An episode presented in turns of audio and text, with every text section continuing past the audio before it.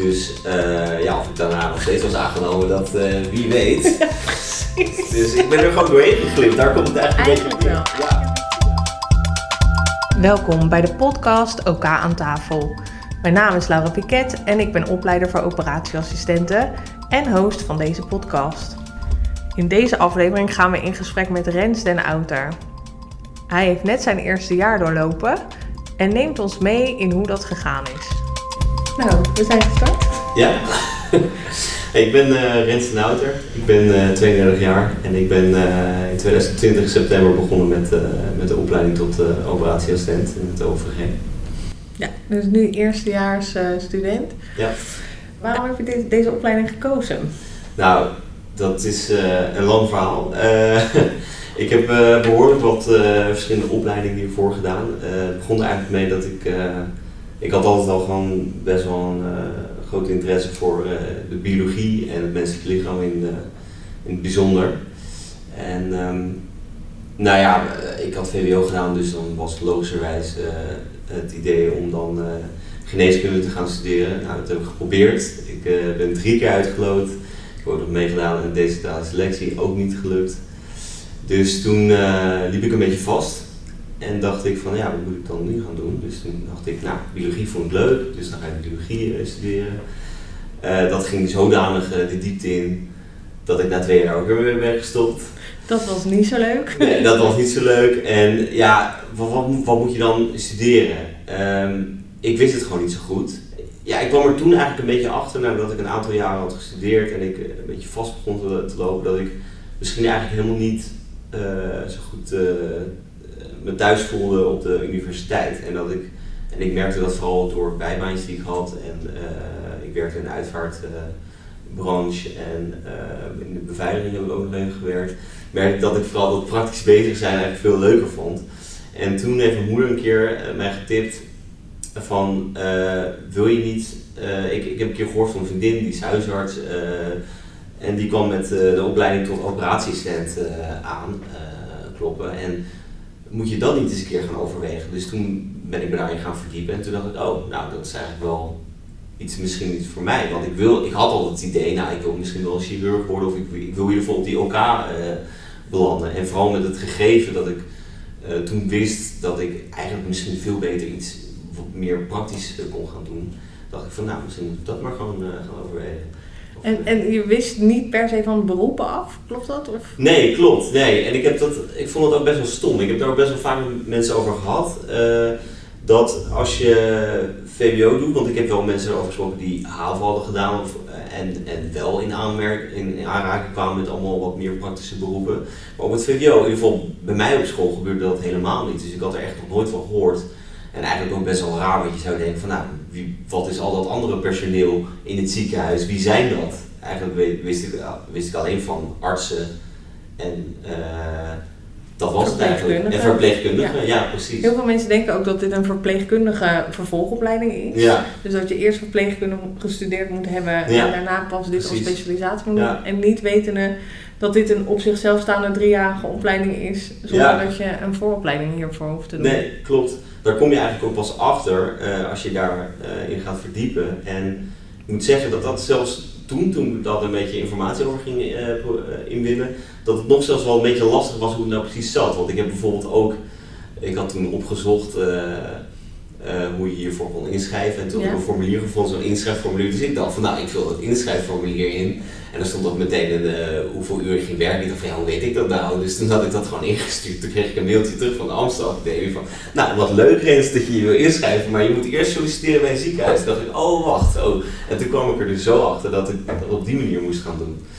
Dus het, ja, het, is al, het was voor mij in ieder geval allemaal niet heel duidelijk hoe en wat. En dat geeft misschien ook wel een beetje aan dat er uh, best wel wat meer aandacht kan komen voor dit soort beroepen en opleidingen, denk ik.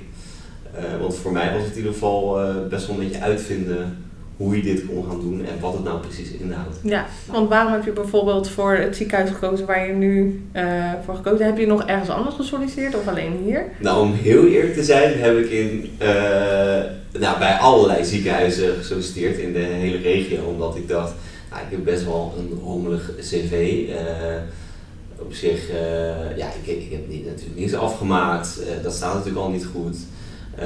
Ik heb wel altijd gewerkt, dus op zich, dat is prima. Alleen, ja, als mensen zien van die opleiding afgemaakt, die opleiding afgemaakt, dan denken ze wel van, nou, wie zegt dat hij deze opleiding natuurlijk wel gaat afmaken. Dus ik dacht, ik moet gewoon lekker met hagel schieten, overal solliciteren en dan zien we wel. En toen was het OVG de eerste eigenlijk die reageerde.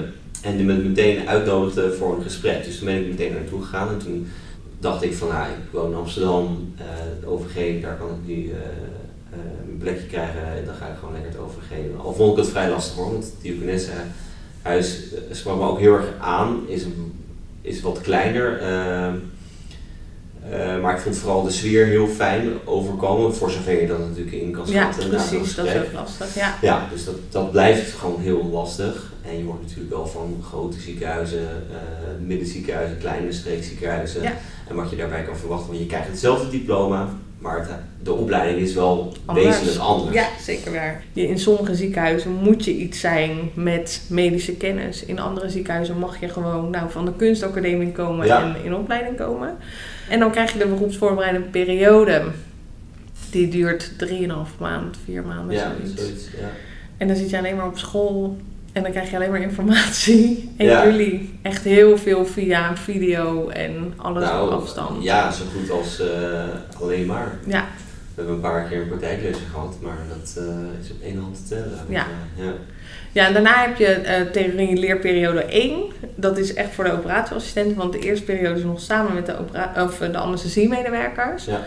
Ja, en dan ga je vakinhoudelijk, begin je eigenlijk echt de kennis tot je te nemen die je op de OK kan toepassen. Ja. Wat vond je daarvan? Hoe is dat op jou overgekomen? Nou, ik moet zeggen dat dat eigenlijk, kijk, uh, ik was natuurlijk wel gewend vanuit uh, de studie om gewoon ja, alleen maar met stof te werken.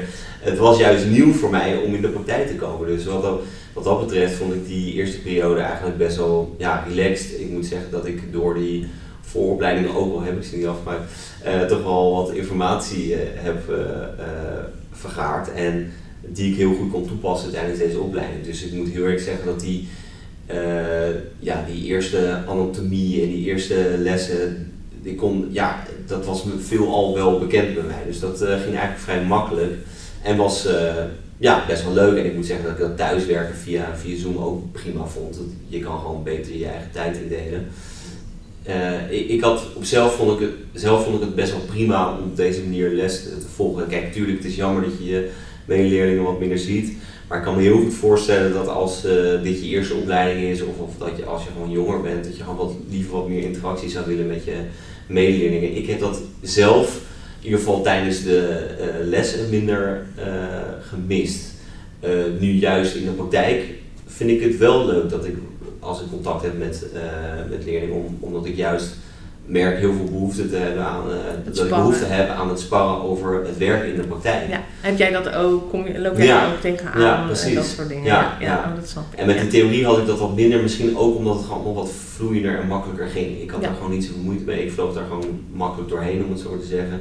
En ik merkte ook wel dat daar, zeker mensen die het, uh, die, die stof nog niet echt hadden gezien, dat ze dat misschien wat meer hadden gehad. Ja. Dus, uh, en de overgang dan van theorie naar praktijk. Je hebt dan heel lang op school gezeten. Je, je, wordt volgepropt met alle informatie die wij je kunnen geven om met een rugzak zo hup die ook aan te gaan. Ja.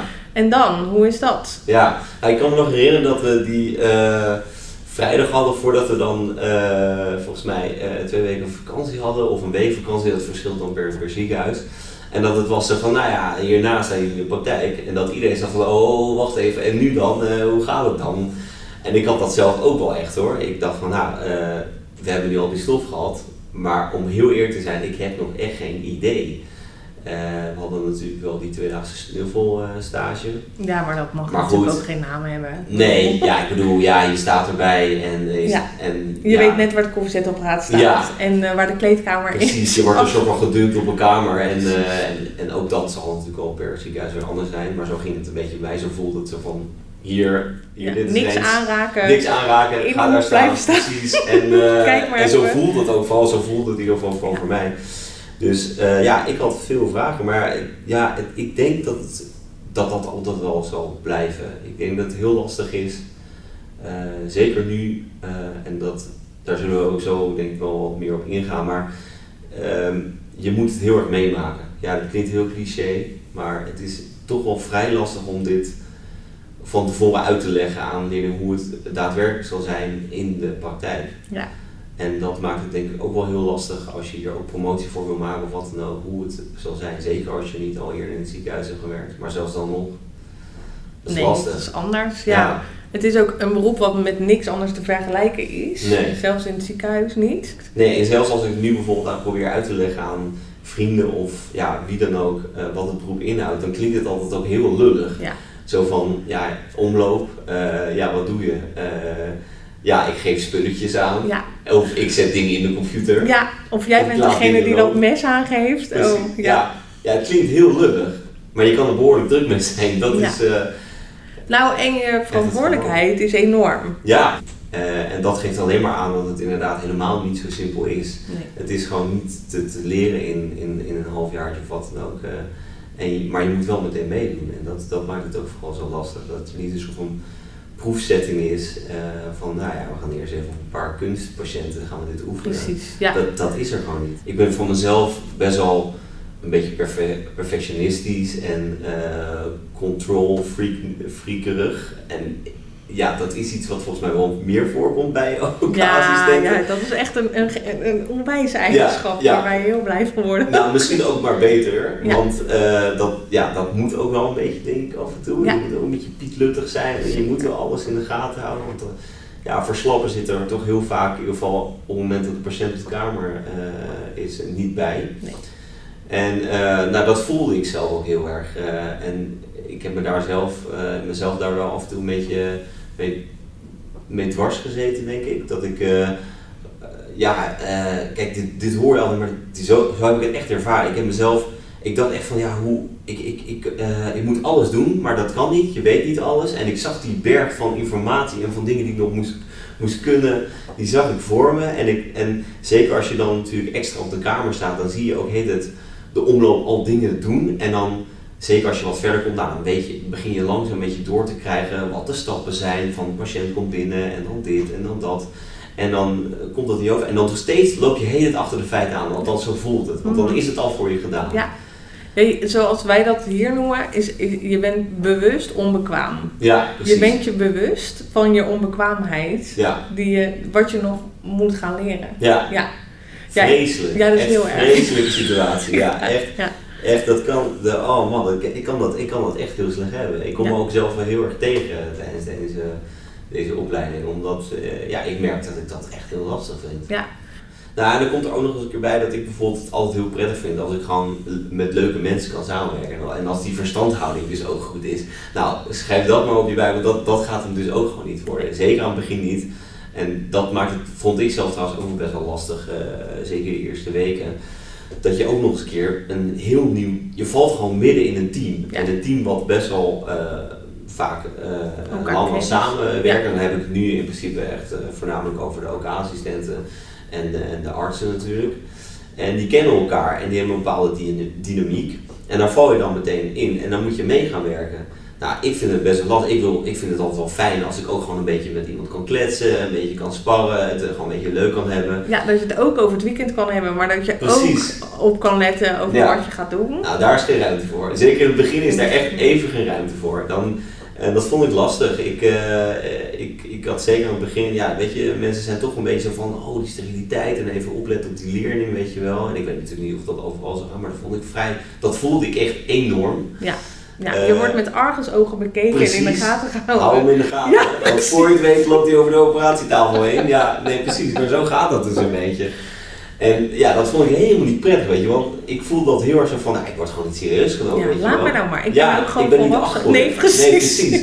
Ja, hoewel je soms wel dingen doet waarvan je denkt van, nou, het Ik lijkt ben ook toch soms- niet achterlijk? Ik ben toch wel een beetje achterlijk, Ja, maar precies. het overkomt me. Ja. Ja, Dus, ja, herkenbaar. en Ja. Dat, is, dat, is, eh, dat is lastig. En, en, en ook nu weer, ook dit, dit, dit groeit. En ik, ik, ik merk nu ook soms echt dat ik dan een goede dag heb, omdat het gewoon allemaal wat beter loopt. En dat je ook wat meer eh, contact kan krijgen met, met eh, de artsen. Eh, je wordt er toch wat meer bij betrokken, zeker als je natuurlijk voor het eerst op aan tafel staat. En dat vind ik echt heel fijn. Ja, want als we nou even teruggaan, bijvoorbeeld, je, je had de theorie gehad en je kwam in de praktijk. Hoe zag jouw eerste dag daaruit bijvoorbeeld? Even voor mijn beeld. Je, je hadden een weekje vakantie, zei je net. En dan Ja, werd je op maandag op elkaar verwacht. ja. En hoe ging je daarheen? Kon je zondagavond slapen of Nou, eh, niet? Of, Ik, ik vond het echt onwijs spannend. Ehm, sowieso, ja, ik zie dan echt allemaal beren op de weg. Ik dacht echt, ik dacht echt over alles na. Hè. Zelfs de, de klompen die ik had eh, besteld, zijn ze wel goed? Heb ik wel de juiste besteld? Tot, eh, ik moest mijn sleuteltje ophalen voor mijn lokker. Kan ik dat vinden? Ben ik op tijd? Dus ik, had, ik was nog vroeger opgestaan dan je al moet opstaan. Om daar gewoon op tijd te zijn, om dat lokkersleuteltje te halen. Nou, dat, was, dat lukte allemaal. Ik kon mijn lokkertje vinden, omkleden.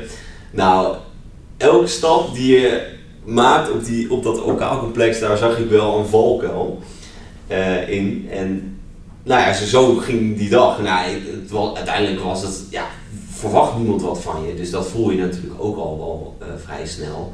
En eh, dus valt dat allemaal wel mee. Maar je staat wel meteen op de OK. En tegelijkertijd voelt het ook van ja, ik moet iets doen. Nu zijn we een paar eh, maanden verder en nu ken ik zo langzamerhand iedereen wel een beetje en is die fase voorbij. ja, mensen zijn ook aan jou gewend. Precies, je, precies.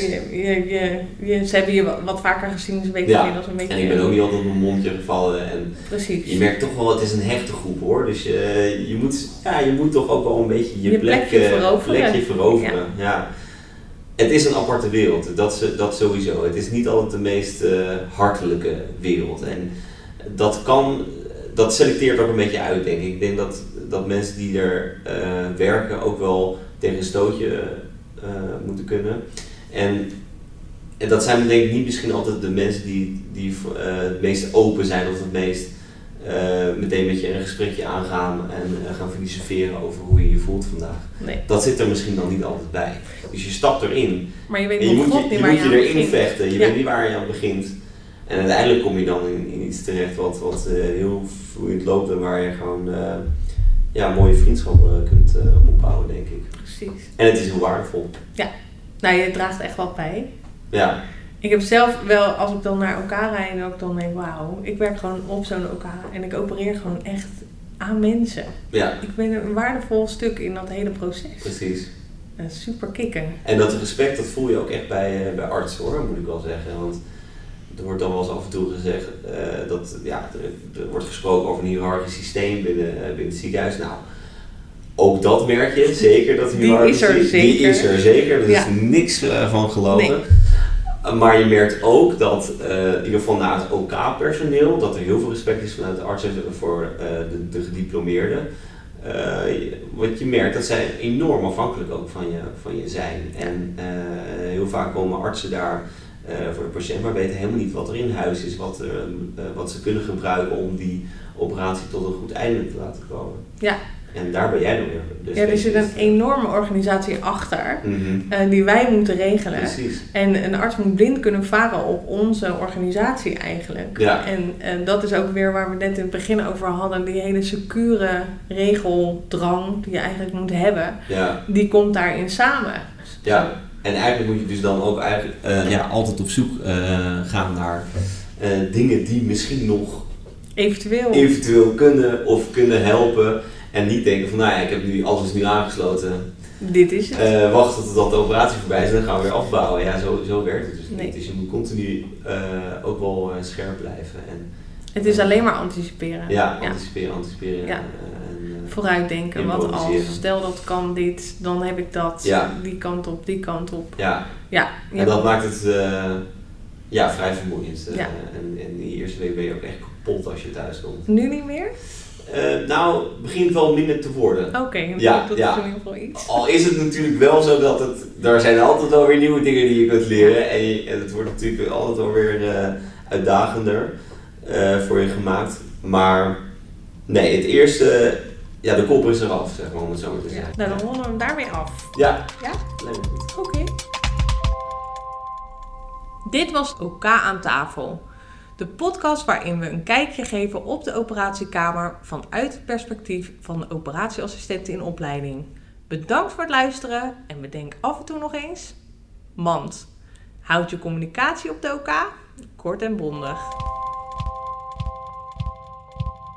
Wil je meer weten over werk op de OK? Kijk dan op amstelacademie.nl.